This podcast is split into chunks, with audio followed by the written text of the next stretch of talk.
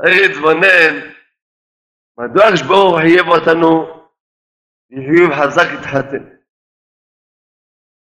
כבר ראשונה בתורה, תקנו רבו, העונש של מי שלא רוצה להתחתן הוא קשה מאוד, כמו שידוע מכמה מעשיות מהתורה. אדרבה, נראה היה שהיה צריך לתת אפשרות לאדם, ואין לו בחירה. בפרט, אדם שנפשו חשקה בתורה, למה לא העול הכבד של הנישואין, שמטמטמים אותו מתורתו, למה הוא רוצה רק ללמוד תורה? למה צריך לחייב אותו להתחתן? למה? זה לא אפשרות, זה לא בחירה, אתה רוצה ללמוד תורה. נפשו חשקה בתורה, שישב. מה עכשיו עול, צריך ללכת כל יום הביתה, או ילדים, לא צריך לפרט, יודעים, זה עול גדול מאוד, בשביל מה? כמובן שאותה שאלה יש על פרו ורבו, אחד שרוצה לגדול בתורה, ומצמצם אותו, כל הדאגה לגידול ילדים, חינוכם, אחר כך לחתן אותם, וכו'. כל לוקח כוחות, לוקח זמן, צריך להשקיע הרבה זמן. אדם שנפשו חשקה בתורה, פחות לא לתת בחירה, לא יתחתן. אז התשובה שהיה ידוע שתכלית כל הבריאה, תכלית כל עבודת השם, התורה והמצוות, זה להכיר את השם ברח. זה התכלית. אדם לא יכול להתקרב לשם ברח ולהכיר את השם ברח, בלי שהוא מתחתן וזוכה לילדים. לכן כתוב בפירוש שכשאדם שהוא לא נשוי, אז הוא לא אדם. הוא לא אדם, הוא לא נשוי, הוא לא כל האדם. מי שלא בנים חשוב את המת. דברים חמורים כתוב על כל הדברים האלה. במשך השיחה בעזרת השם נזכה להבין בעמקות יתרה איך שאדם לא יכול באמת להגיע לפנימיות של עבודת השם, להגיע לתיקון של עצמו בשלמות, מישהו מתחתן. כמובן שבפשטות אפשר להגיד שאנחנו נקראים משש הקדוש ברוך הוא. הוא הבעל שלנו. כשאדם נשוי, הוא מראה לו באשתו מה שהוא חושב עליו. דוגמה, מה שהאשתו לא שומעת לו, הוא ודאי לא שומע לקדוש ברוך הוא. וגם אנחנו נקראים בנים של הקדוש ברוך הוא. הוא מראה לנו בבנים, את מה שהוא חושב עלינו, ואת כל מה שאנחנו צריכים לתקן. זה בפשטות ככה. בעמקות יותר נראה במשך השיחה. כמובן, מדברי חז"ל, שהעניין של שלום בית, יש מדרש שאומר שהשם ברוך הוא נתן את כל התורה בשביל להשכין שלום בין איש לאשתו. אני אומר את זה ממש שכל מה שיצר הרע חושב כל היום, רק לקלקל את השלום בית, הוא יודע שאדם שמתקלקל לו שלום בית הוא כבר בידיים של היצרה. אתה יודע, אנשים שאין שלום בית, הוא אומר לך, אין לי חשק לחיות, הוא שבור, אין לי ראש, אין לי מוחין, אין לי בכלל יישוב דעת, והם נופל לבלת תאוות שאפשר. מה אפשר לעשות בשביל שלום בית? אנשים מגלחים את הסגנים שלהם של שלום בית, עוברים על כל התורה כולם. זה לא נכון, זה לא שלום בית. זה לא שלום בית, זה שלום לבית זה. במשלי כתוב טוב ארוחת ירק, והאהבה שם, אהבה זה פירושו שלום, פירושו אבוס ושנאה בו, פירושו מחלוקת. באמת שלום בית, זה כזה תענוג, שאפילו אדם לא יהיה לו כלום, עניות, זה משהו נפלא. ככה במשלי אומר, סוף פת חרבה ושלווה בא, שלווה זה פירושו שלום, שלום זה שלווה. אדם אין לו שלום, איזה שלווה יש לו? בבית מלא זבהרים. שלווה זה שלום, אהבה זה שלום. זה ידוע שחז"ל אמרו לנו שדרכיה דרכי נועם וכל נתיבותיה שלום. אז מובן שאדם שזוכה ללכת בדרכי התורה, זאת אומרת שזוכה להשיג את הדעת של התורה הקדושה. הרבה אנשים חושבים שלומדים תורה. ואם אדם זוכה להשיג את הדעת לתורה הקדושה, אז ודאי שההתנהגות שלו היא נועם, שלום ורחמים. ודאי לא התנהגות של כעס, מחלוקת, וזאת אשתו, תחזר עליה, זה ברור פשוט. זה לא דרכי התורה. זה לא דרכי התורה. מחלוקת, תחזרות, זה לא דרכי התורה. כשאשתו מונעת אותו ללכת לשיעור, אם אין לו דעת תורה, אז הוא מבזה אותה, ורב איתה, אם יכול, הוא הצדיק, והיא המונעת אותו לעבוד השם, ככה מתלבש לו במוח שלו העקום, בדעת שלו העקומה, אז ודאי שהבן אדם הזה אין לו שום דעת. אם היה לו טיפה דעת, והיה יודע שאשתו לא יכולה למנוע אותו, השם ברך מונע אותו, וכמנעה מלבשת באשתו. עכשיו אשתו דרכה מתלבשת הבנייה. והוא צריך תמיד לזכור, אין עוד בבד יתברך. אשתי מונעת, השם מונע אותי. למה השם מונע אותי? מה, השם לא רוצה שנלמוד תורה? לא. יש לנו כלל, שאיפה שיש חיסרון, או שלא יתפללו על הדבר הזה, או יתפללו מעט, השם כבר רוצה שתחשוף על זה, תרצה את זה, תתפלל על זה. ולטוב, אותך נצלי את המניעה הזאת. הניסיון של האמונה, לראות שאתה באמת מאמין, שזה הכל השם, כל זה השגחה של השם. זה הסיבה הראשונה. יכול להיות גם שאשתו מונעת אותו, סיבה אחרת, שהרי הוא לא עושה את החובה שלו כלפיה, אז אם נסה יתנקם בו, הוא לא עושה את החובה כלפיה, שהוא יחבר אותה, יאהב אותה, אז מתנקם בו, אז ידע שהוא רוצה תורה, אז דווקא שם היא מונעת אותו. יכול להיות כמו שאמרנו, המניעה באמת מצד השבוך, או שהוא מניעת לבשה באישה, ויכול להיות מאוד שהוא רואה שאשתו מתנגדת לו לדברים שהוא רוצה, כנראה שהוא גם הוא לא תהיה לה את מה שהיא צריכה לקבל. אז ממילא כבר נתלבש במניעה שהיא רוצה גם כן להתנקם בו. או שיכול להיות עוד סיבה שהוא פוגם בברית, זה ידוע שכתוב, זכה נעשית לו עזר, אז היא עוזרת לו. ומה תעזור לו? תעזור לעבוד השם. לא זכה כנגדו. יש כמה אפשרויות לחשוב. עכשיו שאשתו מתנגדת לו, שהוא ילך לשיעור, אדם שיש לו דעת אמונה, הבס מבין מה, הרי ודאי שפה זה הכל ההשגחה של השם ברך. מה שפה מרמז לי? או שהוא מרמז לו שהוא פגום בברית, או שהוא מרמז לו שבוודאי אני לא עושה את החובה שלי כפיה, או שבכלל, רוצים שיהיה לי כיסופים לדבר, פעילות לדבר. אז לכן האדם המאמין מסתכל על המניעה באמונה. זה בהשגחה פרטית, מחפש מהו המסר שהשם עושה לו, מה שדבר רוצה ממני. אז מובן כמובן שלאשתו לא אומר שום מילה. להפך, הוא מכבד אותה, נחם אותה, מחזק אותה. ואם הוא זכה להכניע את עצמו לפני השם דברך, תחפש על מה זה בא לו, אז היא בעצמה תתהפך ותשלח אותו, תהיה עוזרתו. לזדות השם דרכי איש, האויבה וישלים עמו. הרי כל איסורים, זה סיבה עיקרית בגלל הגאווה של בן אדם. כל דין שיש לאדם, סיבה שהוא בעל גאווה. כמובן שהאדם שיש לו את דין, צריך להכניע את עצמו. מקפידה התורה, ידע כי אשתו היא מראה שלו. זו הנקודה הראשונה שצריכים ללמוד.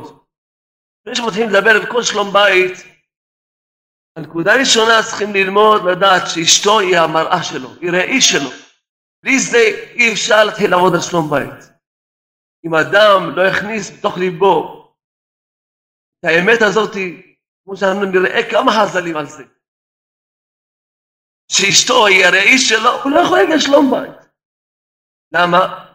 כי כשהוא ידע שהיא הראי שלו, אז אין לו מה להעיר לה אף פעם שום דבר. הוא רק רואה מה שהוא צריך בעצמו לתקן. אבל אם הוא חושב שהיא לא הראי שלו, אלא היא לא בסדר, והוא לא זכה, אין לו מזל, השטחה לא היה בסדר, כל מיני. אז הוא חושב שהיא צריכה לתקן את עצמה. אז אוי ואבוי, כל הזמן שאדם חושב שאשתו צריכה לתקן את עצמה. ואוי לו אם חושב שהוא משיח, שהוא צריך לתקן אותה, אז החיים שלו, בגעני גיהנום, והגיהנום זה סניף מהבית שלו. לא שהבית שלו זה סניף הגיהנום, הגיהנום זה סניף מהבית שלו. אדם חושב שהוא צריך לתקן את אשתו, אתה התחתנת, שתדע על אשתך איך לתקן את עצמך. אז נתוב, חז"לים בשנו, שהאישה היא רק ראי לבעל. ולא רק שהיא ראי, היא ראי עם מגדלת. אם יש לו איזה מידה רעה, אז אצלה זה נראה כך בגדול, כי הוא הרי מסכן, יש לו עיניים, בקושי רואה, תרמזים. אם יראו לו את הראי, בדיוק באותו גודל, הוא לא יראה כלום. כי הוא מתי מתעורר, רק כשהוא רואה דברים, בגודל לא טבעי, בגודל פמיליון, אז הוא מתעורר. לכן בשמיים מראים לו, למשל הוא טיפה יש לו מידת הכעס, אז אצלו לשתו, זה כזה ראי, מה זה ראי? אצלה זה כבר ממש, איזה כעס, משהו נורא. והוא נראה לו שהוא רגוע, שהוא תיקן מידת הכעס, משה רבנו ממש. הריחו את הפיים שלו. זה מעשה אצלם מתלבש לו בכזה קרירות, שעצבן אותה עוד יותר. איפה שצריך להיות קרירות, פתאום אלוף נהט. יש לו נהט, רגוע. מעשה מאלוף עשיו. באותו רגע לא צריך להיות נהט, צריך באמת תעורר להבין מה שמרמז לי. למה אשתי ככה בכעס? למה אשתי ככה להרגיעות? מה שמראה לי פה? אז כמובן שהאישה היא מראה, ולא רק מראה, היא מראה היא מגדלת. מראים לו ככה בהגדלה את המצב שלו, שהיא תעורר. כמובן שגם האישה היא מראה של הפנימיות שלו. זאת אומרת, אדם, באמת אם היה מסתכל בפנימיות שלו, היה רואה שבדיוק מה שמראים לו את האישה זה אמת. כי אדם הוא, גם מעצמו הוא לא בדק את עצמו בפנימיות. רק כלפי חוץ נראה לו שוב ככה, כי אדם הולך עם הרגשה שהוא ואני, כל המדמיונות של אני. זה לא רוצה לראות באמת מי הוא באמת. לכן בדרך כלל באים לבעלים, אבל למה זה ראי שלך? לא, הוא לא מאמין. זה הפנימיות שלך. זה ראי שלך, זה הפנימיות שלך. אבל איזה בן אנשי אמר לי, שהוא שמע, שמע ריזל, שאשתו זה הראי שלו, אומר זה הציל לו את הנישואים שלו, את החיים שלו. אבל לפני כן, אז הוא עכשיו איש ואישה, זה כל אחד, זה בן אדם, וצריכים לתקן אותה, ולהעיר לה, ולחנך אותה, ולהוכיח אותה, אז היה לו חיי גיהינום בבית. כששמע שהאישה היא ראי שלו, אז הוא מבין שאסור להעיר לאישה שום הערה. כשהייתי בחור, והיה לי כבר שידוך לפני הנישואים, אמרתי לה, ולן, תדריך אותי מה זה נישואים. אמר לי, אסור לך להעיר לאשתך שום הערה. אפילו תראה אותה מדליקה אש בשבת. דוגמה, דבר שהוא ברור שזה אסור. אל תעיר שום הערה, לך תעשה תשובה. יהיה ראי שלך. אז לכן עכשיו כמובן כבר תשובה לשאלה ששאלנו. למה אדם לא יכול לחזור בתשובה בלי שלא אישה? כי אי אפשר להראות לו. אדם בחור הוא מדומיין. הוא מלא מידות רעות, אין מי שיעיר לו ואין מי שיראה לו איך אפשר להראות לו. כי באמת, הבעל שם טוב אומר שכל העולם זה מראה של הבן אדם. כל מה שאדם רואה אצל מישהו, הוא רואה גם כן את המראה שלו, מה שהוא צריך לתקן. אבל האישה זה מראה אישית. כתוב בחסד לאברהם, רבי אברהם אזולאי, הוא כותב, כל מידותיו של הקדוש ברוך הוא, מידה כנגד מידה. כדי כשמתנהג האדם עם הקדוש ברוך הוא, אשתו מתנהגת עמו. זה שאמרו חז"ל, זכר העזר, לא זכר כנגדו. זאת אומרת, חז"ל מה, זה תלוי את הכל? לא. לא אמרו, היא זכתה, לא זכתה. הכל הוא זכר, אומר הגאון, מה זה זכר? שהוא זוכח. כמו שנלמד במשך השיעור, העיקר זה זיכו בתיקון הברית. אם הוא זוכח בתיקון הברית, אז היא לא עוזרת לו. לא מזוכח, כנגדו. אומר החסד לאברהם, הוא מורדת בו, כמו שהוא מורד בקונו. למה אשתו מורדת בו? כי אתה מורד בקדוש ברוך הוא. לכן כל בן תורה, שאין אשתו נשמעת לו, ידע כי התנהגותו כלפי שמיים הוא הגורם. אומר כל בן תורה, למה אומר רק בן תורה? כי האנשים הפריצים, העריצים, אז ודאי זה לא חוכמה, אם לא תשמע לו, תקבל אגרוף. על בן תורה, שהוא מדייג על פי התורה, אז כמובן להכות את אשתו, אז שם ישמור. כתוב, אז לא מי שמקיים את אשתו, אין לו תיקון בכלל. אין לו תקרה בכלל. אסור אפילו לבזות אותה. צריך לכבד אותה. לבזות אותה. להגיד לה מילה לא טובה אסור. אז כמובן בן תורה שהוא רק מכבד אותה, ורק אומר לה מילים טובות, ותמח אותה וכו'. אז ממילא עכשיו, אם אשתו לא נשמעת לו, הרי הוא עושה כל הטוב שבעולם. למה הוא אומר? הוא אומר שסיבת התנהגותו כלפי שמיים הוא הגורם. ואין ראוי להתרחם על אשתו. הוא אומר בפירוש, איך מתרחם על אשתך? כי הוא שהפסיד את עצמו, אתה הפסדת את עצמך. הגמרא אומרת, גמרא בבמות, ס"ג, ואמר רבי אלעזר, מה היא דכתיב יעשה לו עזר כנגדו? זכה עוזרתו, לא זכה כנגדו. הכל תלוי בגבר, אם הוא זכה, אם לא זכה. וכדאמר רבי אלעזר רמי כתיב כנגדו, קרינה כנגדו. זכה כנגדו, לא זכה, מנגדתו. אז עוד ראיה, מה אומרת זכה, לא זכה?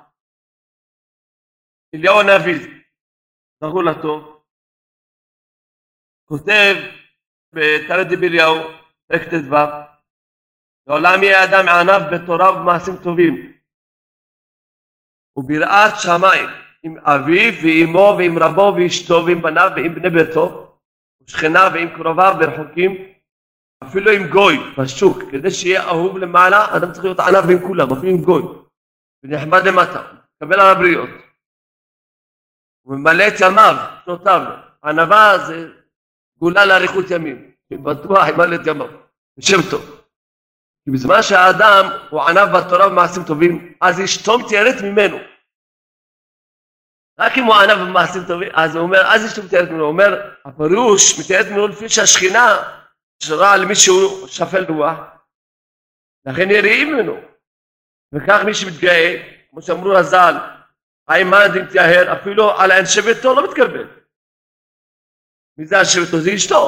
מי שאדם בעל גאווה, אשתו לא יכולה לסבול אותו. חיים בני ביתו, שכנה וקרוביו. הכל תלוי בך, בעבודה שלך. אם אשתך לא מתייראת ממך, כי אתה לא מתיירא מהשם. תתיירא מהשם, אז גם אשתך תתיירא ממך. ויש עוד תלמיד באליהו, שנו חכמים. הווה עלוב וענב לכל אדם. אתה צריך להיות עלוב וענב לכל אדם. ולאנשי ביתך יותר מכל אדם. אז אנשים אומרים, מה? אשתי צריכה לכבד אותי. מה זאת אומרת? מי שחושב שאשתו צריכה לכבד אותו, תדע שהוא נהיה אישה. הוא שכח להיות גבר. כן. אתה צריך להתפלל על בנים זכרים, לא בנים נקבות. בן נקבה כנראה. אז אומר פה הפירוש, הווה עלוב וענב לכל אדם. עלוב היינו מי שסובל הכל. אם מביישים אותו, או שעושים לו כנגד כבודו, והוא שותק, לשון עלוב, והיו מעלעבים במלאכי האלוקים. מה זה קרה? אומר, בפרט לאנשי ביתו. אדם צריך להיות עלוב, בפרט לאשתו. יש גם מאמר בחומש, שהשם ברוך אמר לאברהם, למה צחקה את שרה? אז לכאורה מה אכפת לי? תלך אליה, תגיד לה, היא גם הייתה נביאה, נכון? תלך אליה, תגיד לה, למה צחקת? אלא למה צחקת שרה? זה מראה שאתה, יש בך גם כן חוסר אמונה טיפה. אז באשתך כבר להתבדל לצחוק. יחד למה? כשהוא בא לאברהם, שילך לי שרה. מה, הוא מתבייש ממישהו? הוא לא עושה פנים לאף אחד. שרה למה צחקת? לא מאמינה?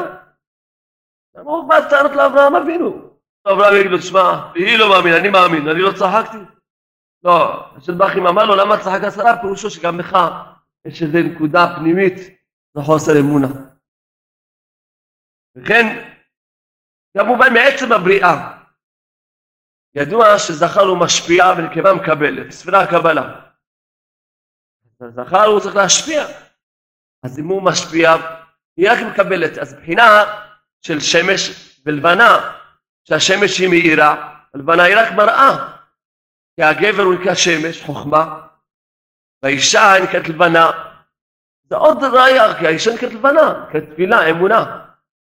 אז הלבנה אין לה מגרבה כלום, אין לה מעצמה כלום, רק מה שמאיר בה. רבינו אומר שאדם צריך להאיר באשתו, ב-224 אורות, יש כ"ד אורות. לכן חייבו חז"ל את הבעל לכבד את אשתו. למה חייבו את האישה לכבד את בעלה? כי מה שאישה מכבד בעלה זה תוצאה. מה שאתה צריך לכבד את אשתך זה חיוב, זה ציווי, מהשם דברך שאתה צריך לכבד את אשתך.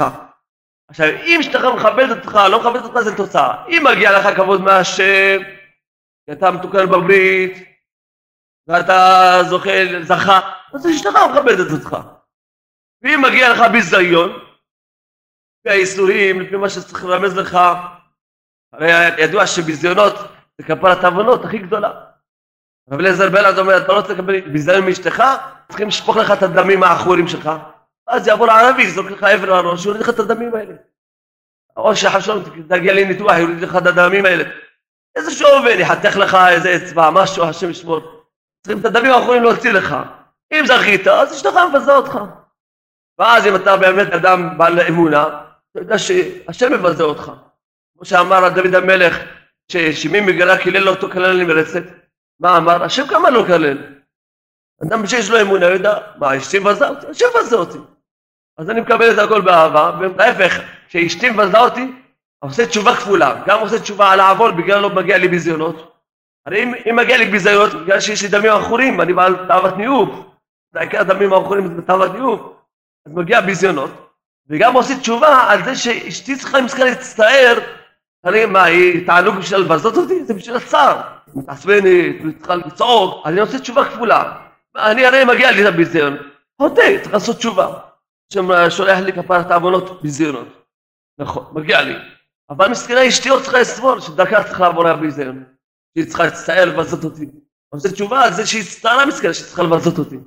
לא רק שאני רואה לי טענות עליה, אני רואה לי טענות על עצמי כפול, למה אני צריכה מסכנה לסבול שהיא צריכה לבזות אותי? למה צריכה לסבול? אז זה נקודה ראשונה צריכים להבין. כיוון שהבעל הוא משפיע, אז הבעל צריך לכבד. הוא צריך להשפיע על הכבוד, תשומת לב. אז אדם בא הביתה לתת כבוד לאשתו, חום, אהבה, שמחה, חיזוקים, ביטחון. הוא משפיע, היא מקבלת. הוא צריך להשפיע את האור, את האמונה. האיש שבא הביתה לקבל כבוד, תשומת לב, הוא נותן כבוד, תשומת לב. אז מה עשה? נפל להיות מיד נקבה. כי מה שהאישה נותנת לו זה הכל תוצאות. מה שהשם רוצה. השם רוצה, מגיע לך כבוד, תשומת לב, מה שמגיע לך תקבל. מגיע לך מכות, ביזיונות תקבל. היא למעשה מופעלת.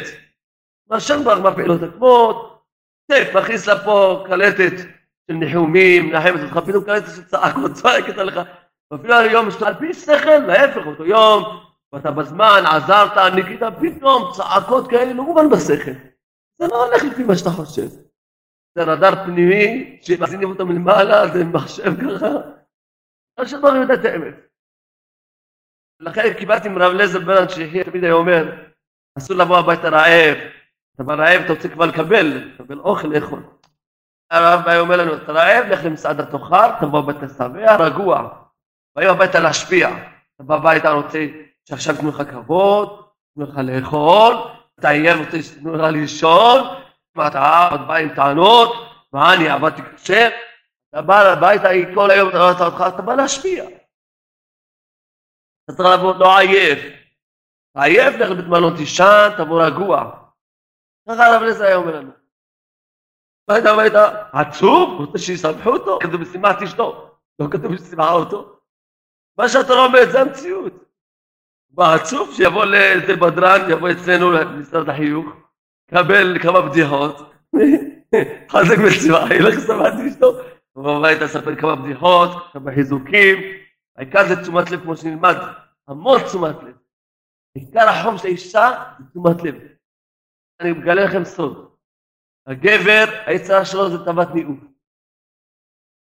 הוא רואה סמלה, לא איזה סמלה. הוא רואה מטפחת של אישה, הוא כבר במוח שלו מתחיל לתכנן, לא, זאת היא לבשה וככה נראית, הוא מתחיל כבר, לא יודע איפה הוא מגיע, רחמן סלאם. הוא רואה סנדל, לא יודע מה כבר מגיע, לא יודע איפה הוא מגיע, רחמן סלאם.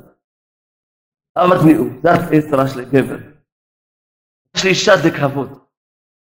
היא מוכנה בשביל הכבוד לתת את החיים שלה.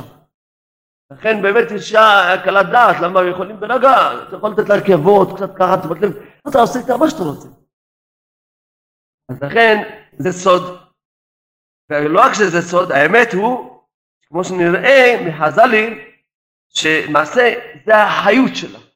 אישה, אם בעלה לא מכבד אותה, האישה הזאת אין לך אומללה ומסכנה בעולם כמוה. אפילו שיש לה הורים, עשירים, כל טוב שבעולם נותנים לה. בכל כיוונים, הצלחה בעבודה, רק בעלה, לא נותן לה את הכבוד, האישה הזאת אומללה, שאין אומללה כמוה בעולם.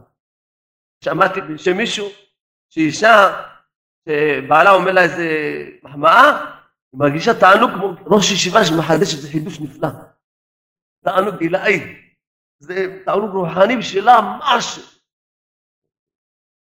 אם כן, בינתיים הבנו, עניין של כבוד ותשומת לב, אנחנו עוד נפתח את זה, כי זה עיקר בשלום בית. כמובן שהכלל הראשון בשלום בית זה א', אז זה צריך להתבודד כל יום, 5-10 דקות. שלא נעיר לשלום שום הערה, אפילו יהיה מי שיהיה, אפילו לא יודע מה אני רואה אותה עושה. להתבקש מה שתאמין, מה שאני רואה, כראי שלי, ואני צריך לתקן את עצמי. זה א', של שלום בית, כל הזמן שאדם מעיר לאשתו, לא יכול להיות לו שלום בית. לא יכול להיות, אפילו יביא כל הון בעולם. אם אתה מעיר לאשתך הערות, לא יהיה לך שום בית פעם. תמיד לשבורה, עצובה, אלא חיות. למה? כי זה הפך מי יכבד אותה. מה זה, היא צריכה להערות מעיניך שהיא המושלמת. אתה עוד בא להעיר להערות? מאיפה אנחנו יודעים שאסור להעיר הערות? האדם צריך לכבד את אביו, או את רבו. מותר לו להעיר להם? אפילו אם אוריות שעוברים על תורה, צריך להגיד להם בדרך האגב, לא בישירות, אסור להעיר להם. ככה כתוב בהלכה. אז גם אישה שצריך לכבד אותה, אסור להעיר לה. כי להעיר זה הפך מכבוד. אישה, יש כמה סיבות למה אסור להעיר לה. דבר ראשון, צריך לכבד אותה. דבר שני, כמו שאמרנו, יראי שלו, אז מה יש לו להעיר? הוא רואה שהיא לא בסדר, מה שאני לא בסדר, אז אני רואה את עצמי, מה יש לי להעיר לה? ואם אדם רואה שהחוצה שלו עקומה, בתוך הראי, הוא סדר בראי, הוא סדר אצלו, סדר אצלו. גם כן, יש עוד דבר, שאסור להסתכל לחברך בשעת כלכלתו, אסור להעיר באותו רגע, אפילו אם היה צריך להעיר, אסור באותו רגע. באותו רגע, מי יכול לקבל תוכחה באותו רגע? וגם עוד סיבה, כתוב אורך חכם ויעבקה. שי, לא... אבל גם הוא עשוי לקשל בכעס, ועבודה זרה, ועשוי להלבין פניה. אז יכול להיות שעברה על דבר של דרבנן, והוא עובר, לא דאורייתא, עובר, על כל התורה עובר, על אמונה עובר. וגם יש עניין שהוא מגרש את השכינה, אז נגיד שהיא טעתה במשהו, אבל כשאתה תעיר לה, והיא תתחיל לבכות ותצטער, אז אתה מגרש את השכינה הקדושה. אתה מגרש את השכינה. וזה לא רצון השם. יש לנו גם כלל שקשוט עצמך תחילה, וגם יש לנו חיוב, ושימחת אשתו, ועל פי דעת רבנו, תורה לשפה בית, איך אפשר לשמח בן אדם, שאתה מראה בו את הנקודות הטובות שבו, ופה אתה רק רואה את הרע שבו, אז ודאי אתה עושה הפוך. במקום להחזיר אותה בתשובה, אתה עוד עושה הפוך. תראה, פה רבנו אומר לנו איך להחזיר אנשים בתשובה, אז יש שם אותו בנקודה טובה, ותדם אותו כף זכות, אז איזה מילה כבר שולחים מהשמיים, הרעולה תשובה לאותו בן אדם ומעלים אותו כמה זכות. הוא היה סלם תלמיד שלך הפוך. הוא אומר לך לא, תחפש את הנקודות הרעות שלה, מה שצריכים לתקן. אז בכל להסתות אותה בתשובה, אתה עוד עושה הפוך. אתה מפיל אותה מהשמחה. יש לך מצווה משמחת אשתו. הרי כל אדם, יש לו רדיפה עצמית, שהוא כל הזמן חושב, אני לא בסדר, לא בסדר. גם אישה, יש לה רדיפה עצמית שהיא לא בסדר. עוד אתה בא לחזק לה את הרדיפה עצמית שכאילו הנה היא לא בסדר, אז היא נשברת עוד יותר. ממש אתה עושה פעולות הפוכות בזה שאתה מעיר לה. מכמה סיבות כמו שהזמנו. ושמחת אשתו, אתה צריך לא להעיר לה שום הערה. אתה להפך להגיד לה את הדברים הטובים, שמח אותה, לחזק אותה. כשאדם מחזקים אותו, ממילא כבר הוא מתעודד. אדם עושים לו טוב. אז האדם אומר, מה, אדם עושה לי טוב, אני אעשה לו רע? אם רעב שונאיך, הכי לא רעב. שונאיך אפילו. כל בחומר זה אשתך, אתה צריך לאהוב אותה. אז האדם צריך לתת לה, להשפיע עליה. קודם כל נקודה, אז כמו שהזמנו, כמה סיבות שאדם צריך לא להעיר לאשתו. זה האלף של השלום בית. הדבר השני של השלום בית, העניין של תשומת לב, אנו רוצים ללמוד את זה קצת יותר באריכות. ידוע שהשם ברך העניש את האישה שהיא תהיה בתחת בעלה. כתוב, והוא ימשול בך. מה זה הוא ימשול בך? שהחיות שלה והשמחה שלה תלוי בו. כן, הכל תלוי בו. אפילו התשובה שלה תלויה בבעל. כמה שבעל נהיה יותר אל שמיים, האישה נהיית יותר אל שמיים. גם התשובה שלה, הכל תלוי בו. אז לכן, בן ככה הוא ישול בה, הכל תלוי בו. אז כמובן שהכל תלוי בדבר אחד. בפסוק שכתוב בבראשית, ולשך תשוקתך הוא ימשול בך. הרב מסביר, אם המציאות ככה שאין לי שך תשוקתך, שהאישה משתוקקת לגבר, אז הוא ימשול בך. אבל אם ההפך, הוא משתוקק אליה, אז היא מושל בו, ואז נהיה גיהנום לשניהם. אז לכן, הבית הזה נחרב, השם ישמור. למה? כיוון שבעל שאוהב את אשתו, אהבה תלויה בדבר של הגוף שלה. זאת אהבה. אהבה תלויה בדבר. אז בטל הדבר, בטל האהבה. יש כלל, זה משנה, נכון?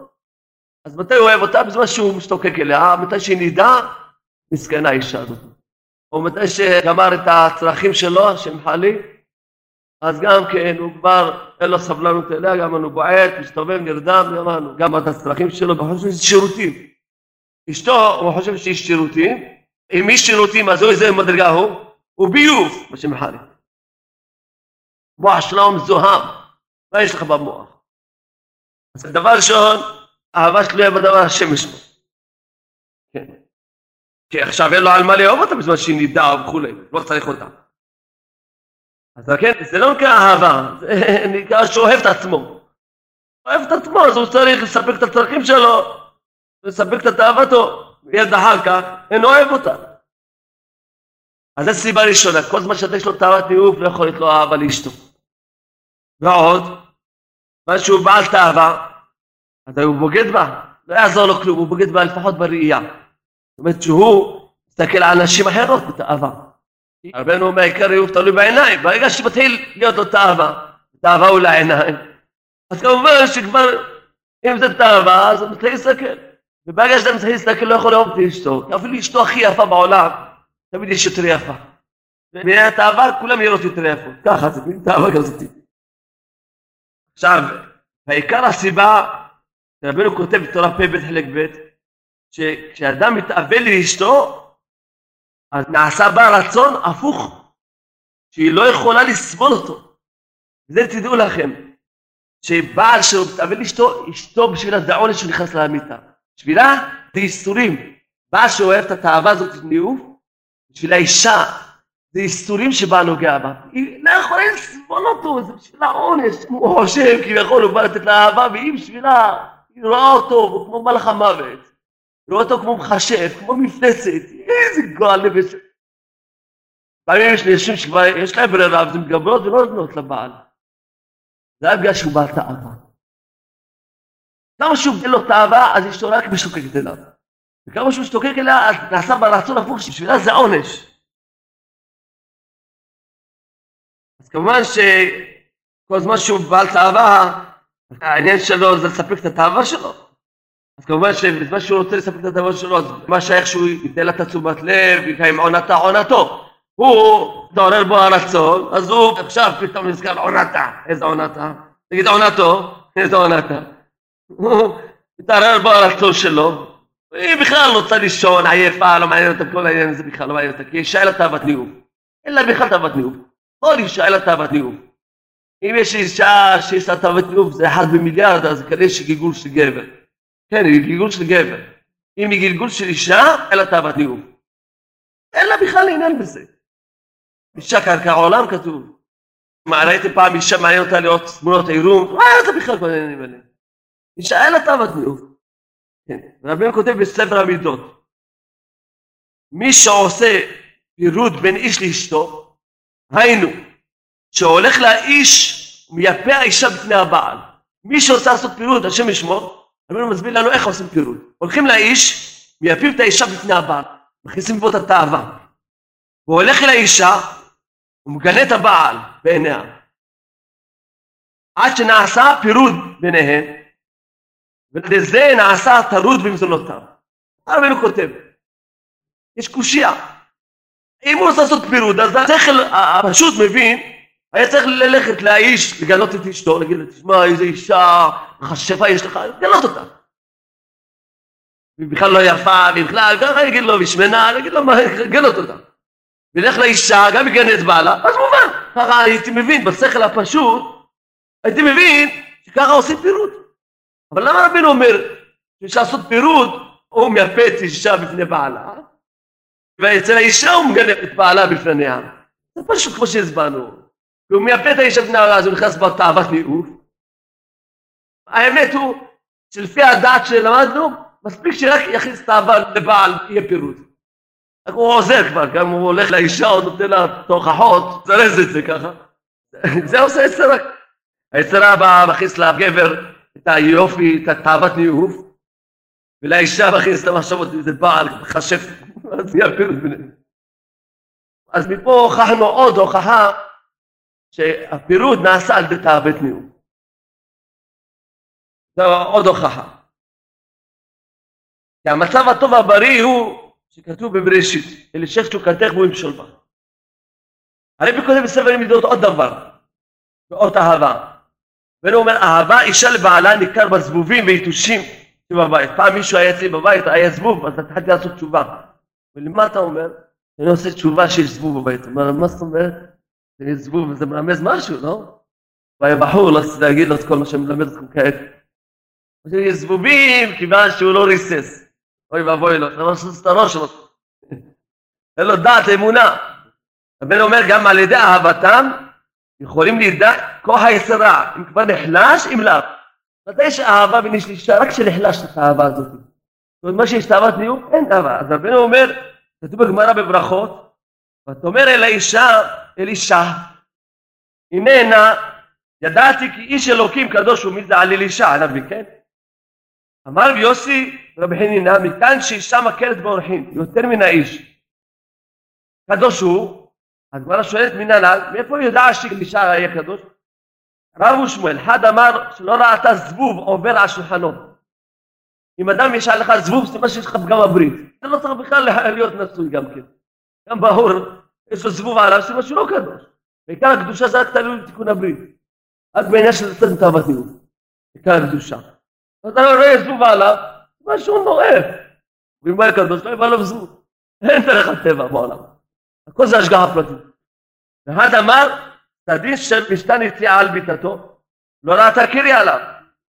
אומר המהרש"א, לא ראתה זבוב על שולחנו, כי היה קדוש במקום מזבח, כי השולחן גם כן זה מזבח, שאמרו, לא נראה זבוב בבית המטבחיים. אז הוא אומר, שהוא שרץ טמא, אומר המהרש"א. כי זבוב זה שרץ טמא. איך שרץ טמא מגיע לבית המטבחיים? הוא אומר פה שהזבובים באים לצואה, כנראה שהמוח שלו כמו צואה. החל מאן דאמר שלא ראתה קירי על סדינו, כן? אז שניהם דבר אחד, באמת זה שניהם דבר אחד. אחד אמר שדחה היא ראתה, אחד אמר שקרה ראתה, אבל שניהם מדברים על קדושת הברית. והרבנו אומר, ואז רואים אם כוח היצרה נחלש. כי אני לא חושב שיש אהבה בין איש לאישה שהיית בוער באיש. היצרה רק אצל גבר בתאוות מיעוף, אין לאישה יצרה של תאוות מיעוף. אז לכן, איך יכולים לדעת אם יש ביניהם אהבה? יצרה נחלש. הם כבר לא נמצאים אחד עם השני פעם בשבוע, פעם בשבועיים. למה? כי האהבה לא תלויה בדבר, יש ביניהם קשר של דיבור, יש ביניהם קשר של בני אדם. אז זה ממילא נחלש. אם יש עדיין תאווה, סימן שעדיין אין ביניהם אהבה. ואני אומר עוד כלל, להבין, אם יש אהבה או אין אהבה, אם היצר נחלש או לא נחלש. אם היצר נחלש, סימן שיש אהבה. אם היצר הוא בוער, והעיקר בגבר בוער, סימן שאין אהבה. אין אהבה. לכן רבנו אומר שהאהבה שניכר בזבובים. כיוון שאם זבוב, זה מראה שהאיש הוא לא קדוש בקדושת הברית. ואם הוא אינו קדוש, זה מובן שאשתו אינה אוהבת אותו. האישה אוהבת רק בעל שהוא קדוש. כך השם מראה בבריאה. שאוהבת רק בעל קדוש. אז מתקיים התנאי, ולשתוקתך הוא ימשול בך. אבל אם אינו קדוש, זאת אומרת שהוא מתאווה לאשתו. אז ממילא נעשה ברצון אחר כנגדו. הרבי מוסיף, תסעיף גם על די אהבתם, יכולים לדע כוח היצרה, כמו שהסברנו כבר בעזרת השם בא. כתוב מדרש רבה, ברצות השם דרכי איש, גם אויביו ישלים עמו, איתו, פסוק במשלי. ויוחנן אמר זו אשתו. רבי יהושע בן לוי אומר זה יצר הרע, ואמר הרב בחייה גם יובב לרבות מזיקי ביתו, כגון יתושים, פרעושים וזבובים, כמו שלמדנו. רוצה ששלושתם, כי אחד אומר זה אשתו, אחד אומר זה יצרה, ואחד אומר שזה הסבובים. הסבובים כמובן, זה התלוי בשני. אי אפשר להיות שלום עם יצרה כשמכניעים אותו. אם אתה רוצה לשמוע ליצרה, אפילו תעשה, מה שתעשה, תשמע לו, הוא לא יהיה שלום איתך, הוא רק ירצה עוד יותר. אין אדם מת וחצי תאוות בידו. שלום עם יצרה רק כשאתה מכניע אותו. כי כתוב, זה חז"ל מפורש, לעבודו בכל לבבכם, בשני יצריכם. למה צריכים לעבוד את השם עם היצרה? אתה מכניע את היצרה לעבוד את השם. וכל זמן שאתה רוצה לשמוע לו, פירושו שהוא מכניע אותך לעבוד אותו, לעבוד את השם, לא יכול להיות שלום. שלום רק כשעבודו בכל לבבכם, שגם היצרה עובדת את השם. עכשיו, מובן שאין שום טבע, שום דרך הטבע. המאמין רואה רמזים בכל דבר, אם הוא רואה זבוב בביתו, אז מרמז לו מה שמרמז לו וכו'. אבל הוא כותב בתורה קל"ד, כותב מרן, שתאוות ניאוף מתגברת על האדם על ידי שיש לו גאווה. לכן כל פעם שרואה שיש לו תאווה, צריך להכניע את עצמו. אבל זה איסורים, תאוות ניאוף זה איסורים. אין לך איסורים יותר משאדם יש לו תאווה להיות עם אשתו. איזה תענוג זה אם אדם שוחרר על הדבר הזה? קודם כל, אז הוא יכול להתחיל טעום טעם בתפילה. גם יש לו הבטחה שילדים שלו יהיו צדיקים.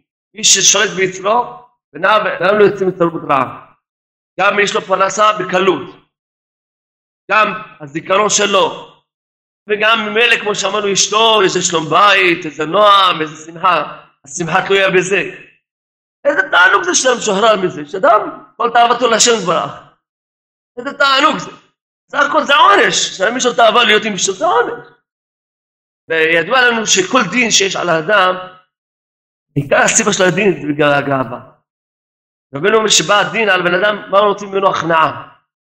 רבינו כותב בפירוש בתורה קל"ד, ששורש של תאוות ניאוף זה גאווה. אדם שהוא ענה בתכלית, זה לא שום תאוות ניאוף. לכן משה רבינו כתוב בפירוש, רבינו מביא את התורה הזאת, שהאיש הענה בכל האדם, כי כשדיברו איתו, מה אתה יכול להיות פרוש? מיד התורה אומרת, והאיש ענה. למה? כי זה תלוי אחד בשני, מה אתם חושבים? הוא ענה, אז מילא לו שום תאווה. עכשיו מזה, אפשר להבין למה מישהו לא נשוי, אינו יכול להיות אדם, הוא נקרא אדם, לא יכול לעשות בתשובה. למה? כי אין לו את המראה בכל הדברים שהסברנו. לאדם יש לו טיפה תאווה לאשתו, טיפה רצון לדבר הזה. ישר הוא מבין איפה הוא מונח, הולך, עושה התבודדויות, עושה תשובה. אדם לא נשוי. הוא סוגר את העיניים, הוא לא יוצא מהישיבה, נגמר. זה לא אומר שאין לו תאוות ניאוף. יכול להיות שהוא שואל תאוות ניאוף, הוא דחק אותה לצד. הוא לא אומר שהוא קדוש. אדם רבב, מה בעיה? אדם לא יוצא מהישיבה, לא רואה נשים, גמר, נגמר. לא זה בעיה, לא בעיה. אדם רבב, יכול לא להיות לו שום הרהורים, כל התאוות האלה, הוא לא יוצא מהישיבה. ואדם נשוי חייב ללכת לבית. אפילו ברחוב הוא שומר את העיניים שלמות, אבל בבית יש לו אישה מולו. נראה עכשיו אם הוא מסתכל עליה בתור בן אדם, גוף, שיש לו נשמה, או הוא מסתכל עליה בתור מכשיר כזה, שמחלי. אבל מה השם טעם דעתי, דבר שיחזק את כולכם. באמת, החשבוך הוא לא בא בפתורים להמדיא אותם. ורושו מה? אם באמת היה צריך אדם להיות קדוש קדוש עד שיהיה לו שלום בית, אוי ואבוי לכולנו. נשים אותם דעתי וראיתי אחר כך ראיות וחז"לים שהקדוש ברוך הוא מראה לבן אדם לפי המדרגה שלו. מה שאתה צריך לשמור רק שולחן ערוך. אם היית שומר שולחן ערוך, בפירושו, לומד סימן רש"ם, ומשתדל לקיים שולחן ערוך, שאתה מקיים מצוות עונה לפחות, על פי השולחן ערוך. יש אחד שהמדרגה שלו רק שולחן ערוך. אז אם הוא מקיים שולחן ערוך, כבר אשתו תהיה עוזרתו. הוא כבר נקרא שיש לו תיקון הברית. אפילו שלעומת התיקון הברית של משה רבנו, שהצדיקים הרפו והרפו. אבל כשברוך הוא לא בא בתורים בריאותיו, הוא לא רוצה ממך שאתה תהיה משה רבנו, הוא רוצה כן שתגיע. אבל בינתיים, עד שתגיע, לא יהיה לך שלום בית, לא. הוא יראה לך כל פעם לפי המדרגה שלך. עכשיו אם המדרגה שלך רק לשמור שולחן ערוך, אז אם היית שומר שולחן ערוך, היית רואה שגם אשתך מכבדת אותך ואתה חי איתה בשלום. גם בשולחן ערוך יש מדרגות. מי שלא עומד שולחן ערוך, שם יראה. יש מדרגות שם. מדרגה שכבר עושד וכו', יש מדרגות. אבל יש מדרגה שאפילו שולחן ערוך נמוך. יכול להיות שזו מדרגה שלו. אבל כמובן זה יהיה על פי ההלכה, בצניעות וכו'. ובזמן המתאים וכו'. לכן החשבון לא מפטרים בלי אותם, כל אחד ידע שמרמזים לא לפי המדרגה שלו. לא ידיע יש עכשיו טוב, עד שאני לא אזכיר לקדושת הברית של משה רבנו, אז לא יכול ללכת לשלום בית, לא. תשאף, תמיד למדרגה הקרובה אליך. למשל, אם עד עכשיו יש לך מצוות עונה גם באמצע השבוע, תשאף להיות תלמיד חכם, שיהיה רק בערב שבת, ליל שבת. רק תשאף שיהיה רק בחצות, תשאף שיהיה נטילת ידיים לפני כן, תשאף שיהיה עלינו קשה לפני כן, תשאף שיהיה לשם ייחוד לפני כן. כל פעם תשאף, תתקדם עוד דרגה ועוד דרגה. אם תצא שאוף בבת אחת לכל, אז סתם דמיונות. תשאף להיות פרוש גם דמיונות. גם דמיונות. כי זה נקרא ברית אילה. אז אני צריך קודם כל לשאוף להיות ברית התאה.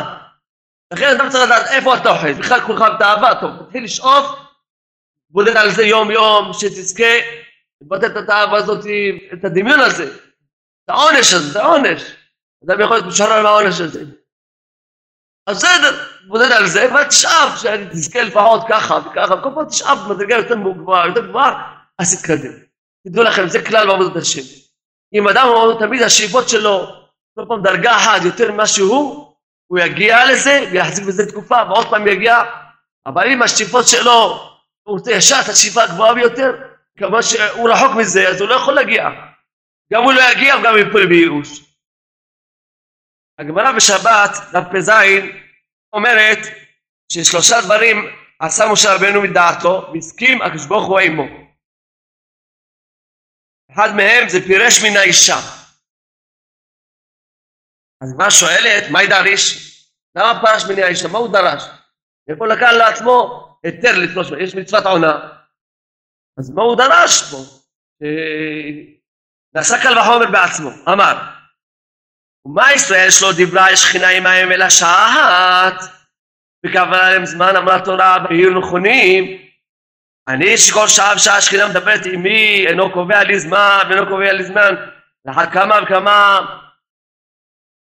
מן הנש דשקים הקדוש ברוך הוא על ידו, תכתיב לכם או להם, שובו לכם לאוהליכם, לאישה שלכם, וכתיבתה פה עמוד עמדי.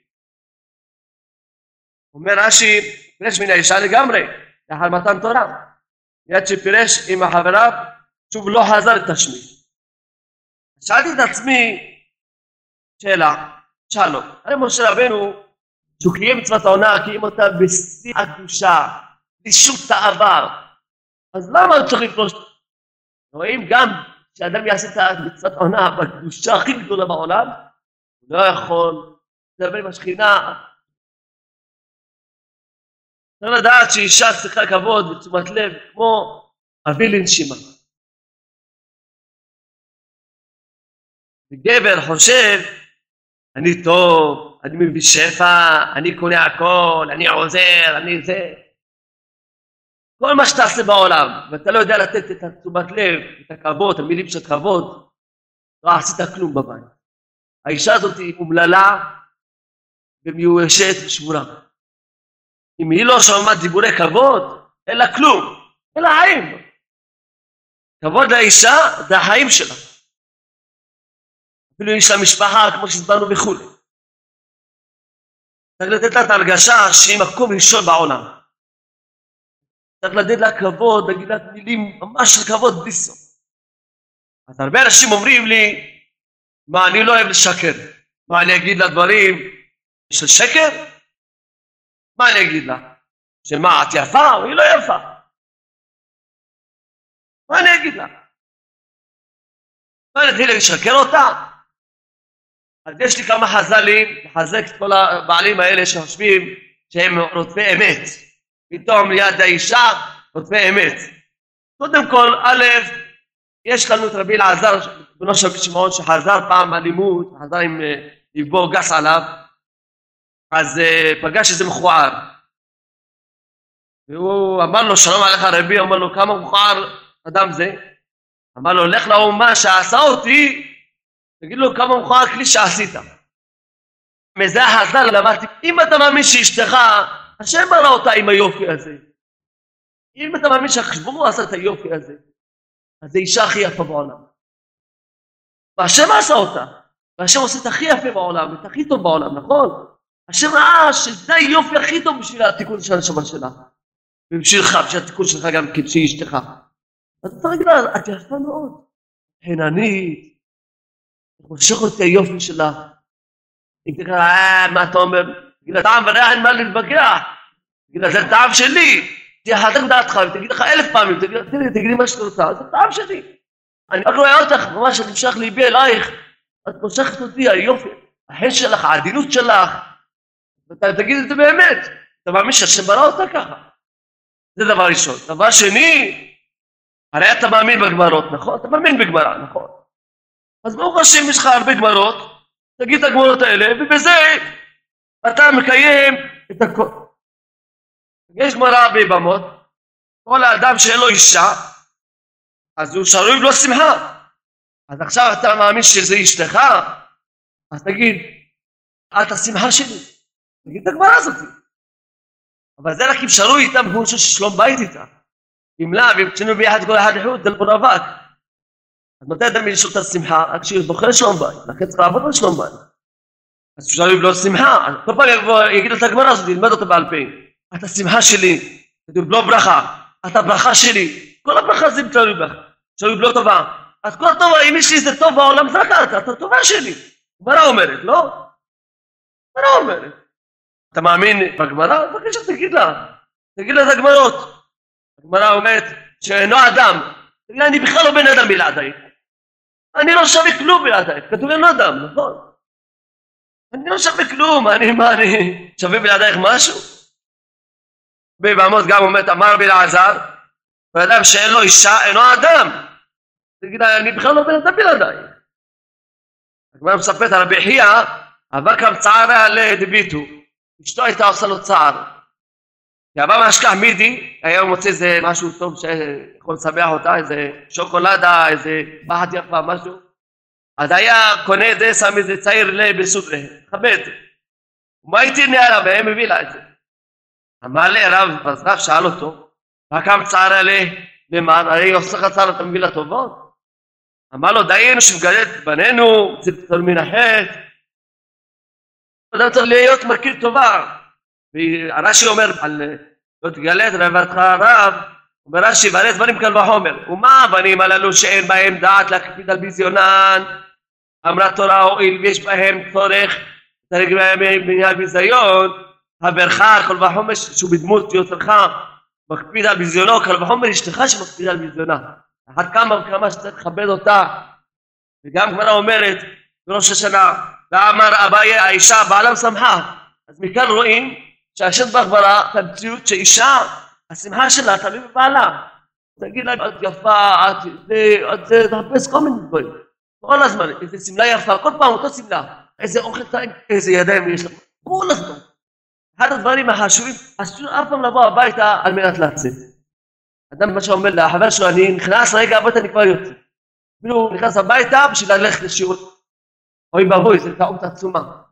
אין דבר כזה. אם אתה בא ללכת לצאת, חבל לך על הזמן, יותר טוב אל תלך. זה מכניס את האישה לכעס וגם למתח, היא חיכתה כל היום, טוב הוא בא, אפילו שיעור, הוא אומר, זה השיעור היחיד שלי. תבוא אישה לך לשיעור, בת אחת, אתה רעב תאכל במסעדה, תקבע את השיעור על חשבון זמן אשתך. לכן אדם אסון אף פעם לבוא לבית על מת לצאת. זה אין לך דבר שמכניס את האישה ללחץ כמו זה. לא יכול לבוא בתוכניות, אין לך דבר שמכניס את האישה. ולחץ, וכעס יוצאים מזה, ובא עם תוכניות. כל היום חיכית לך בשביל הבא, של לצאת, של לאכול ללכת. עכשיו, יש אחד הדברים החשובים מאוד בשלום בית, לא להשוות אישה לשום אישה בעולם, אפילו לאימא שלה. אפילו אתה רוצה להגיד שאימא שלה יותר טוב, ואתה חושב שאימא שלה לא תקנה בה, אם קנה אפילו מאימא שלה. אישה קנה אפילו ברב שלו. אם אישה מרגישה שהוא אוהב את הרב, תגיד לו, לך תתחתן עם הרב שלך. אישה קנה בכל אחד, היא צריכה להרגיש. שהאהבה שאוהב אותה אין למעלה ממנה. אפילו בשם היא תקנה, אפילו בשם ברח. אם היא תחשוב שהוא אוהב את השם יותר ממנה, גם היא תקנה בו. היא רוצה לדעת שאוהב אותה יותר מכל העולם. השם, מהרב שלו, מכאן וחומר מאמא שלו, יגיד לה, את ברשת יותר טוב מאמא שלי. ממש, אני מודה לשם, נתן לי אותך איזה טעם. לאמא שלה עשו להשוות, כאן וחומר לאישה אחרת. שם קנה בכל אחד, אפילו ברב שלו היא קנה. היא רוצה להרגיש שהאהבה שאוהב אותה זה מעל הכל. ולא היא אמא שלה, אמא שלו שהיא זקנה, בלה, לא יודע מה. היא תקנה בה, והיא תשנא אותה. לכן אדם צריך לא להשוות, תשתול שום אישה. ואחד הדברים גם כשהיא זקוקה לבעלה, הוא צריך להגיד לה, אתה ראשונה אצלי בחיים. אני נתן את הרגשה שהיא ראשונה אצלו. את צריכה אותי, אני עוזב הכל. מה צריכה? אם ניתן את הרגשה הזאת של ביטחון, אז מיד להתקבל כוח ותוכל להגיד לך לשיעורים שלך.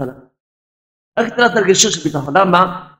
כי ערב החופה זה מראה לנו את המצב של כל החיים. מה הולך בערב החופה?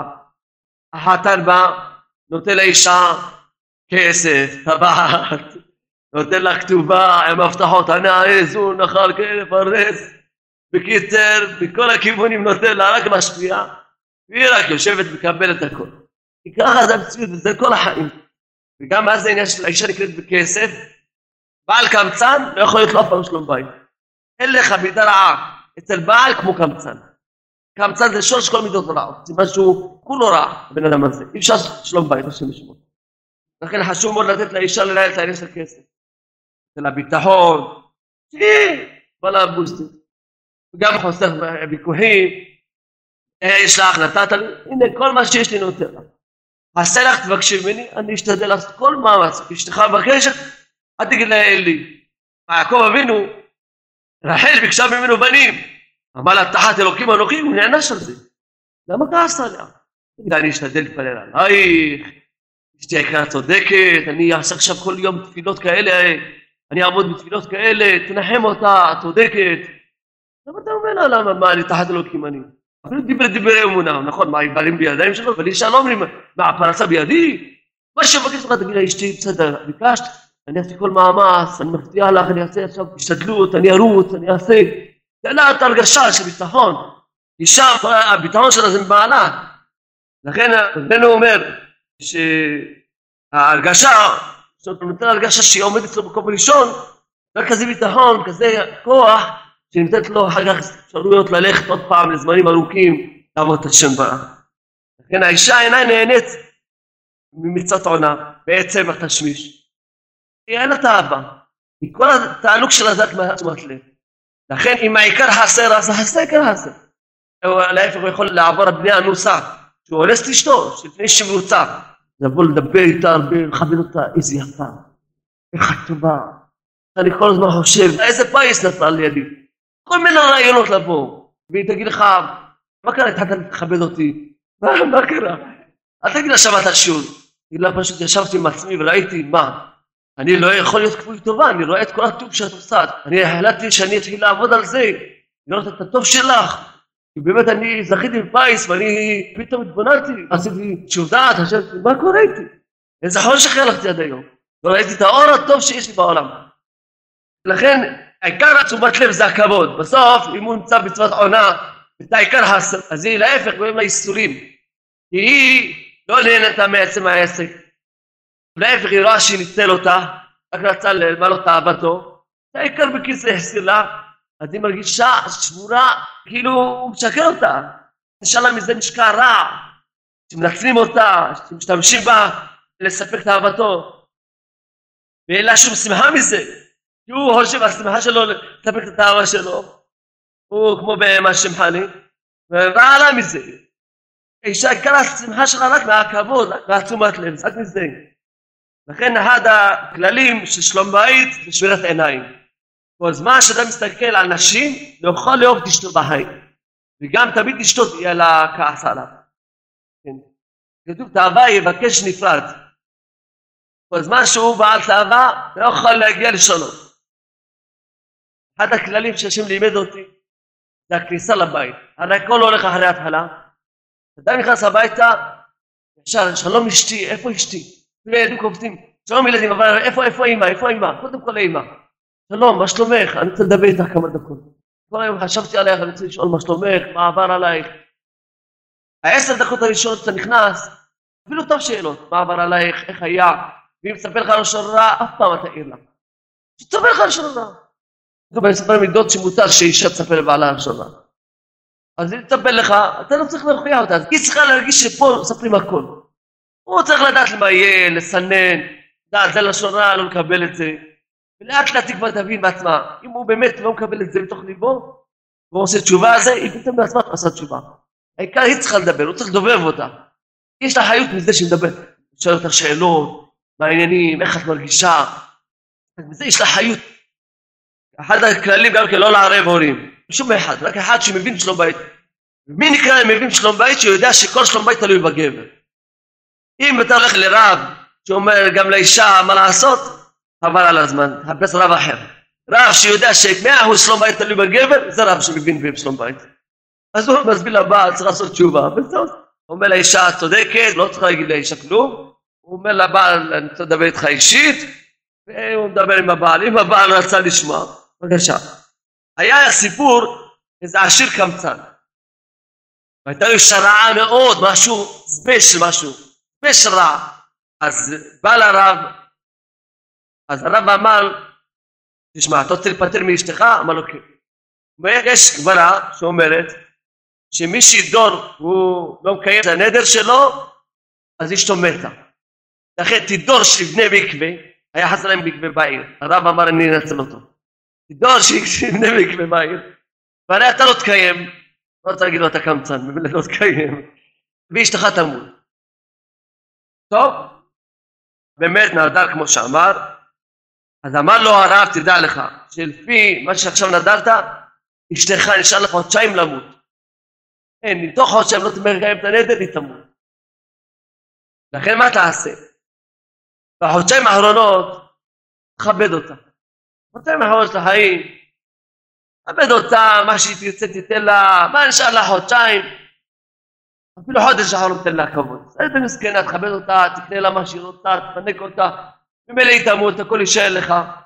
אז כמובן שהוא התחיל לכבד אותה, כמו שהרב אמר לו, אז גם היא התחילה להיות טובה אליו. לכבד אותו, לעשות רצונו, להיות טובה אליו. אז הוא בא לרב ואמר, תשמע, אני לא רוצה שאיש תמות, כבר ראה שאיש לא אישה טובה. אבל אם אתה רוצה שאיש תמות, אתה צריך לקיים את הנדר. זה היה ממש מעשה שהיה, אבל מה להם דווקא מן המפה? רואים שהכל תלוי בגבר. כל זמן שהיה קמצן, אז גם אשתו הייתה רעה אליו. כשהוא התחיל להשפיע עליה, לכבד אותה, כבוד עם מילים טובות וגם שפע, אז גם התהפכה אליו לטוב, היא מראה שלו. אבל זה בן אדם אמר לי שיהיה, צריכים לתת לאישה מהמות בלי סוף. אגב, אמר לי, התפלג שתאמין שאתה אוהב אותה. כי כל זמן שאדם הרי לא מתוקן בבית, אז הוא לא אוהב את אשתו, הוא אוהב רק את עצמו. אז בינתיים שהתפלל בו שנותן לה מחשבות שאני אוהב אותה. הוא רואה מה אישה של המחשבות, הוא לא אוהב אותי. והיא הולכת עם הרגשה שבעלה לא אוהב אותה, הולכת עם הרגשה שממש מוות מסכנה. אישה שחושבת שבעלה לא אוהב אותה, היא יכולה ממש לצאת מדעתה, כפשוטו. או להשתגע כפשוטו, ואני מכיר נשים שהשתגעו. או שהיא מתה ברוחניות. רב גרשום מתה ברוחניות שאין לה שום שמחה. ברגע שאישה מגיעה למסקנה שבעלה לא אוהב אותה, והיא משתגעת, נהיית כולה כעסנית, וכולה עצבות, כולה ייאוש. כשאישה מתלוננת, אז זה סימן שלא טוב לה. אז מה אני אומר? מה היא מתלוננת? אני עושה כל טוב. אתה אומר לה, למה את מתלוננת? אתה עושה עוד הפוך. תן לה כמה מחמאות, פתאום טוב לה. קורנת מאושר. ואם לא טוב לה, זה בעיה שלך. אז מה אתה עוד מתלונן לה?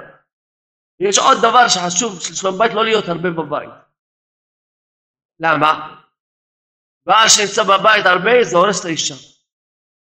צריך לצאת בבוקר, לחזור בערב. יש עוד דבר חשוב, זה אישה רעה לקבל באהבה. להצדיק על עצמו את הדין, מה נקרא? לא רק דווקא שהיא מרביצה, לפעמים יש אישה מלוכלכת, מלוכלכת. הוא בא, לא מוצא אף פעם את הנעליים שלא מוצא כלום. מבולגנת, לא מסודרת, שמעתי רב לוי יצחק ברנדר, וגם כאישה רעה. זה איסורים הרי. מגיע לך איסורים, שלא יהיה לך סדר, מגיע לך, אין איסורים לעבוד, מגיע לך מה שמיים. שיהיה לך בית מבולגן, שלא תמצא פעם שום הוצא מגועצת. מה שמגיע לך, מגיע לך, תקבל באבא. מה יש לך תלונות על אשתך? והאישה היא מרקשת כשבוכו. לכן אדם צריך תורר לדעת שמה שהיא אומרת לך זה רק מרקל, אם יש לך איסורים ממנה, זה מרקל שכשבוכו. אז מה נפקא מינה? תעשה תשובה. יש ז"ל בראשית שהוא מסכם את העניין הזה של שבת האישה, כותב הז"ל, מכאן ולפנא דמאן דמתחבר בעתיתיה, מי שמתחבר באשתו, נקרא ישר ללשון הקודש, שנחסוך זמן. שמי שמתחבר עם אשתו, צריך לפייס, מבקש אותה, להמתיק לה בדברי אהבה. ככה זה אומר, אם לאהב, עלי נצלה, ואם לא אסור לו לשכב אצלה. כדי שיהיה רצון של שניהם ביחד, בלי שום אונס. ירן שם, כי באה השמש, להראות שאסור לו לאדם לשמש מיטתו ביום. ויקם מאבני המקום וישם לראשותיו, כאן למדנו שאפילו אם יש למלך מיטה של זהב, מלבושי כבוד לשכב עמהם, המטרונה התקינה לו מיטה עשויה מן אבנים, יעזוב את שלו וישכב במה שהיא התקין לו. אבל הוא יש לו מיטה מזהב, והאישה התקינה לו מאבנים, צריך לכבד אותה, ישכב במה שהיא, שכתוב וישכב במקום ההוא, קורא, מה כתיב כאן, ויאמר האדם זאת הפעם, הרי זה נעימות דברים להמשיך עם האהבה. אין רצונו שתתעורר באהבה. וכמה נעימים דברים האלה, כמה דברי אהבה הם, עצם העצמה ובשר ובשרי, כדי להראות לה שהם אחד. זאת אומרת שהאדם הראשון שעמד כל הלשונות האלה, שהיא חלק ממנו, עצם העצמה, בשר ובשרי, כל זה דברי אהבה, להראות לה שהם אחד, שאתה צריך להראות לאשתו שהוא והיא זה אחד, לא נמצא פירוט ביניהם בכל. אתה התחיל לשבח אותה, זאת כאלה אישה, הוא אמר לה זאת שאין נמצא כמותה, זאת היא תפארת הבית, כל אנשים נמצא כמו קוף לפני אדם, זה הלשון של הזוהר, הוא אומר, אדם הראשון אמר לאשתו, כל אנשים כמו קוף לפני אדם. אבל זאת כאלה אישה, זאת שלימות לכל, לזאת, ולא לאחרת, כל זהו דברי אהבה, כתוב רבות בנות עשו חיל ותעתית על כולנה, כדי יעזוב איש את אביו ואמו ודבק באשתו, ולבשר אחד, כל זה להמשיך אותה באהבה ואחר כך להתחבר עמה. רואים שהזר אומר להגיד לאישה שהיא יפה וכל האנשים לעומתיים כמו קוף, והזר אומר, כתוב בספר המידות, על ידי הקפדה אין שלום. אם הבעל הוא כזה קפדן, אז לא יכול להיות שם אף פעם שלום. גם המשנה אומרת, לא הקפדן מלמד. הרבה שואלים אותי, זה דברים שאנחנו פוגשים הרבה בזמן שלנו, שבעל התעורר בתשובה, הוא רוצה להחזיר את אשתו בתשובה. אתה רוצה להחזיר את אשתך בתשובה, הוא שם ענייה, הוא מחזיר אותה בשאלה. היא נהיית מנגדת לו, למה? כי הוא כל רגע מעיר הערות, למה את לא עושה ככה, תעשי ככה, את לא בסדר, את לא שעית, אז זה. יום אחד גיסה, מידע גיסה, הוא מתחיל להראות לה בכלל שהוא לא צריך אותה. עכשיו יש לו שיעור התורה, הוא נהנה מהשיעור התורה, ואז מתחיל להראות לה כנאה מהשיעור התורה. יש לה כנאה מכל דבר. אפילו מהבת שלה, מאמא שלה, מכל אחד. והרב, כמו שאמרנו. עכשיו יש לה כנאה מהשיעור התורה, אז היא מתחילה לסנות את שיעור התורה, הנה על המלחמה, היא כבר לא חשובה בעיניו, יש לו שיעורי תורה, בכלל לא מעניין אותו ממנה. אלא מה הוא צריך לעשות אם באמת אותה זאת? והדבר ראשון עשו להעיר לה, מה שלמדנו, שזה הנקודה ראשון של כבוד האישה. דבר שני, יכבד אותה, יביא לה מבדקים ודברים טובים, ישמח אותה, ולא יעיר לה כלום. והעיקר הוא שיתפלל השם דברך, הרי אתה מאמין שהכל אפשר להשיג בתפילה, הם מלאכים ליד השם, גם להם אשתך ביד השם. והשם ברוך בראש העולם, עוררת אותה, תעורר גם אותה. בפנימיות שלה, בנקודה שלך, תרחם עליה, שתתעורר בעצמה. אסור להעיר, אבל מותר להעיר, צריך לבוא אור זה כבוד, שמחה. זה הגיוני, אישה מכבדת את הבעלה, היא לא יכולה לעשות נגדו. מה היא תעשה נגדו? אם רעב שונאך, הכינו לחם, היא כבר בעצמה מתביישת, מה? הוא עושה כל הטובות, בסוף היא תעשה נגדו. להפך, היא מנסה גם היא לשמח אותו. הוא מנסה, הוא לא אומר לה כלום. ולהפך להגיד לה בזכותך אני הולך לשיעור תורה, להראות לה שהכל בכוח שלה, הכל בזכות שלה, באמת נעים לי יותר לשבת איתך, רק זה בשביל טובת הבית, צריכים להסביר לאישה, להעיר לאישה, ושלוודאי שיש לה חלק מזה. כל אופן, כשהתורה מגלה את החסרונות של האישה, זה לא בשביל שהבעל יתחיל לבזות אותה. הבעל יגיד לאשתו, את אישה קלה דעת, כאלה דברים. אין לך שכל, או מה דברים כאלה, שם ישמור. שהתורה מגלה לנו את החסרונות של האישה, בשביל שאנחנו נכיר מה הטבע של האישה, נדע איך להיות סתם שלום. לא שם שלום, נדע שאצלה השכל לא שולט כל כך, הרגש שולט יותר. ואחרי כתוב בזוהר שהאישה והאיש הם שני הפכים. ואז אדם יכול להשלים את מה שחסר לה. אם הם היו שניהם שווים, אז שמה צריכים אחד את השני, אחד לפני השני כמו קוף. אבל זה כל אחד משלים את השני. ובעיקר זה להכיר אותם. תגיד לנו שאצלה איזה העיקר הרגש שולט. לא השכל שולט. ולכבד אותה, לדעת שאצלה יש לה רגש, זה מאוד חשוב. כל הדברים מרגשים אותה, ותייעץ אליה בשכל שלה. ראיתי בספר וידעת כי שלום הוא עליך, אז הוא אומר שמה אין אדם יכול להיות טוב אם הוא לבדו. למה? יש לנו חוק שהטוב צריך להיטיב. בכל שאדם מיטיב יותר, אז נעשה עוד יותר טוב. איך אדם נהיה טוב? כשהוא מתחיל להיטיב. לכן אחת הסיבות שאדם לא יכול לתקן את המידות שלו בשלמות, עד שלא מתחתן, אז הוא מתחיל להיטיב, מתחיל לעבוד על החסד. להרגיש את השני, כתוב בשמות על הפסוק, שערה כסותה ועונתה לא יגרע, אז הרמב"ן כותב שם, שערה זה חיוב סיפוק צורכיה הנפשיים המוטלים על בעלה. הרמב"ן מסביר. חיוב סיפוק צורכיה הנפשיים. מה העיקר לספק את הדברים הגשמיים? העיקר הדברים הנפשיים, הרוחניים. אצל האישה, הסדר והניקיון, הוא צורך נפשי אצלה. הגבר הוא יכול להבין שזה כן טוב, אבל אם פעם אחת לא הבין שאלה, אז לא מעניין אותו, הוא יכול לעבור על הסדר. אבל אישה אצלה זה דבר רגשי, דבר נפשי.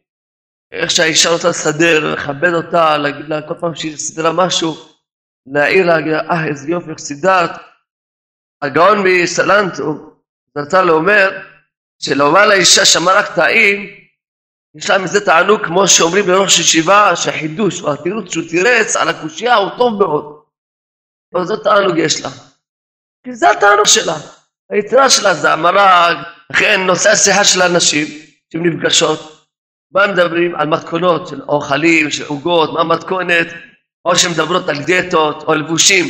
והבעל מתחיל לבזות אותם משטויות, אתם מדברות. את הראש שלכם משטויות, אבל זה הסטויות שהן יכולות לדבר. אתה צריך לכבד אותן, להגיד לה איזה יופי, והראש שלה. וגם איתה, מדי פעם נדבר איתה על מה שהיא אוהבת, על מה שהיא באמת מעניין אותה. ראיתי גמרא בנידה, דף למד א' עמוד ב' בסייעתא שמיא, שעוד מלמד אותנו העניין של האישה. גמרא שואלת למעשה, ממה איש מקבל פיוס, בין האישה מקבלת פיוס, אז גמרא מתרצת, זה ממקום שנברא, וזו ממקום שנבראה. אז אומר רש"י, מקבל פיוס, נוח לרצות. הוא נברא ממקום אדמה שזה עפר, תחוח, נוח לבטל. ענבה, שפלות, עפר. אז לכן הוא מתפייס מהר. היא נברא מעצם ועצם. כשמכים בו, קולו נשמע, אבל זה אין יש לה קולות. נברא מעצם. עצם זה קשה. זה קשה להתפייס. וזה רואים למשל, אישה למשל היה איזה בעיה, האיש שפייס אותה. אחרי כמה זמן, היה עוד פעם בעיה, אף כמה חודשים. היא זוכרת לא המשל, זה כמה חודשים. והוא כבר שכח מזה, כי הוא התפייס. והיא לא התפייסה. למה? האישה לא מתפייסת. היא כל פעם יכולה לזכות דברים, השם תן דעתי להבין את זה טוב. כי מה שהאישה, העניין שלה זה כבוד. הוא באמת, גבר, בגרת בו, הוא מתפייס. מתפייס ושוכן כבר. אבל אישה, זה השורש שלה. בגרת בה, בגרת בשורש שלה. לכן גם כשאתה מפייס אותה, היא לא מתפייסת. משהו בנפש שלה נפגע. זה משהו עמוק מאוד. זה לא בדיוק נמחק מהר מאוד, זה לא נמחק. יש פה עוד הרבה חומר. מה שאותה לדעתי שאני אתרכז בעניין הזה. מה שוודאי שידוע ששלום בית תלוי בו כל תיקון העולם. כי זה גורם שהילדים יהיו טובים וכו', כל עם ישראל זה שלום בית. אדם ישמע אלפי שיחות על שלום בית. ואת השיחה הזאת ישמע אלפי פעמים. זו יועיל לו. מה יועיל לו? שיקבע לעצמו זמן להתבודד על זה. כשתבודד על זה לבורא של עולם, תרחם עליי שאני לא אעיר לאשתי שום הערה יותר. אף פעם. לא להעיר לה שום הערה. יש עניין בידעת והשם תן לבך, טוב, אתה מבין את הדברים. לפני שהבנת בכלל, אין מה להתפלל. אתה מבין שצריכים לא להעיר לה, צריך לכבד אותה. תתחיל להבין שהשיחות שלה זה שיחות כאלה, לדבר על מלאכים, על גבוהי האדמה, זה השיחות שלה. הכל אתה מבין, אבל לחיות את זה, להכניס את זה בלב, זה המהות שלה, ועד הבא שבח עשה אותה מהות כזה, אחרת לא היה לנו בית, מי בא שלך? כל הצבא, כל העדים המהות שלו, לפי התפקיד שלו, כשבורו שלח אותו, עם רצונות מיוחדים, עם הכוחות המיוחדים. אז אשר בא אותם ברצונות האלה, כדי שהאמר שהיא תעשה את התפקיד שלה. תארו לכם שיהיה אלה גם כרצונות כמונו, אז מי יעשה בבית משהו? מי יעשה? לכן באמת, חז"ל אמרו לנו שמה זה עבודת פרך, נתנו לאיש לעשות עבודות של אישה, ולאישה עבודות של איש. מה זה פרך? מה זה כל כך קשה? כיוון שזה לא במהות שלו, זה להפך מהטבע שלו, זה כבר פרך. הוא צריך לשנות את הטבע שלו. האישה צריכה עכשיו לעשות עבודות של גבר, או גבר צריך לעשות עבודות של אישה, זה פרך בשבילו. ומה רב קמינה? העיקר רב קמינה רציתי להזל בסוף, את העניין הזה של התפילה. התפילה וההתבודדות, מי שרוצה שיהיה לו שלום בית, וזה תלוי כל החיים שלו. השמחה שלו, ההצלחה שלו, הילדים שלו, הפנסה שלו, הישועה שלו, הכל תלוי בזה. כל כלל ישראל צריך לקבוע על זה תפילות. ועל זה שיזכה, שזה כבר ייכנס אצלו לסדר. שהוא לא מעיר לה אף פעם, אפילו הוא ראה אותה עושה דבר הכי נורא בעולם. הוא לא מעיר לה אף פעם. אתה לא בצניעות, כואב לך, הכל תאפי, אבל בערות אתה לא תעשה כלום. תתפלל על זה, ואז בדרך של נועם, אחרי הדרכי נועם, כמו שדברנו, והתפילות, בואו שלנו, תעורר אותה, תן בליבה, תרחם עליי, כשבוכו, אם אני אעיר לה, אז תקלקל לה שלום בית, 10 דקות, בקש מהשם, תקרא אותה, עוררת אותי, אני מודה לך, תעורר גם אותה, כי גם היא תרצה ללכת דרך השם, גם היא יהיה לה הערב, ללכת דרך השם, גם היא תרחם עליה, כשבוכו. תשובה, זה לא דבר שאתה מסביר למישהו, תגיד לו, תשמע, תעשה ככה, זה דבר פנימי מאוד. אם השני לא זכה לאור הזה, לא יעזור כלום. וזה ברוך השם זכיתי לראות, ברוך השם כמה זוגות שבאו אליי, או הגברים או אנשים, שאמרתי להם, 10 דקות ביום תתפלל, שהבן זוג שלך יחזור בתשובה, וכולם באו אמרו לי אחרי תקופה שברוך השם השני יחזור בתשובה. רק בלי לדחוק את השער, יום יום תחכות בשלום, קודם כל לא לגרש את השכינה מהבית, שיהיה שלום בבית, ולהמשיך את השלום בבית, ואת השמחה ואת האהבה, להרבות בתפילה, אדרבה, אתה אוהב את השני, תתפלל עליו.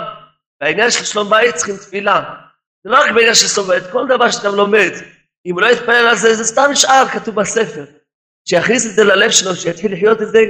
אבינו אומר, להוציא מהכוח לפועל, זה על זה שאדם מוציא את הכיסופים שלו בפה. זה התפילות, שאדם משהו כוסף, הוא רוצה דבר, כוסף עליו, ואחרי יוציא אותו בפה, עד זה הוא מוציא את זה מהכוח לפועל. לכן ודאי חשוב מאוד, העיקר לקבוע תפילה, זה העיקר. יש הרבה חז"לים, אבל ברוך השם, השתדלנו לרכז את הדברים העיקריים, ועכשיו דברים ייקח את הקלטת הזאת וישמע אותה עוד פעם ועוד פעם, ויתפלל על זה שהוא יקיים, שהוא שומע, וודאי מי שיזכה לקיים את הדברים האלה, ויתפלל על זה, ודאי שאשרי לו בזה ובא,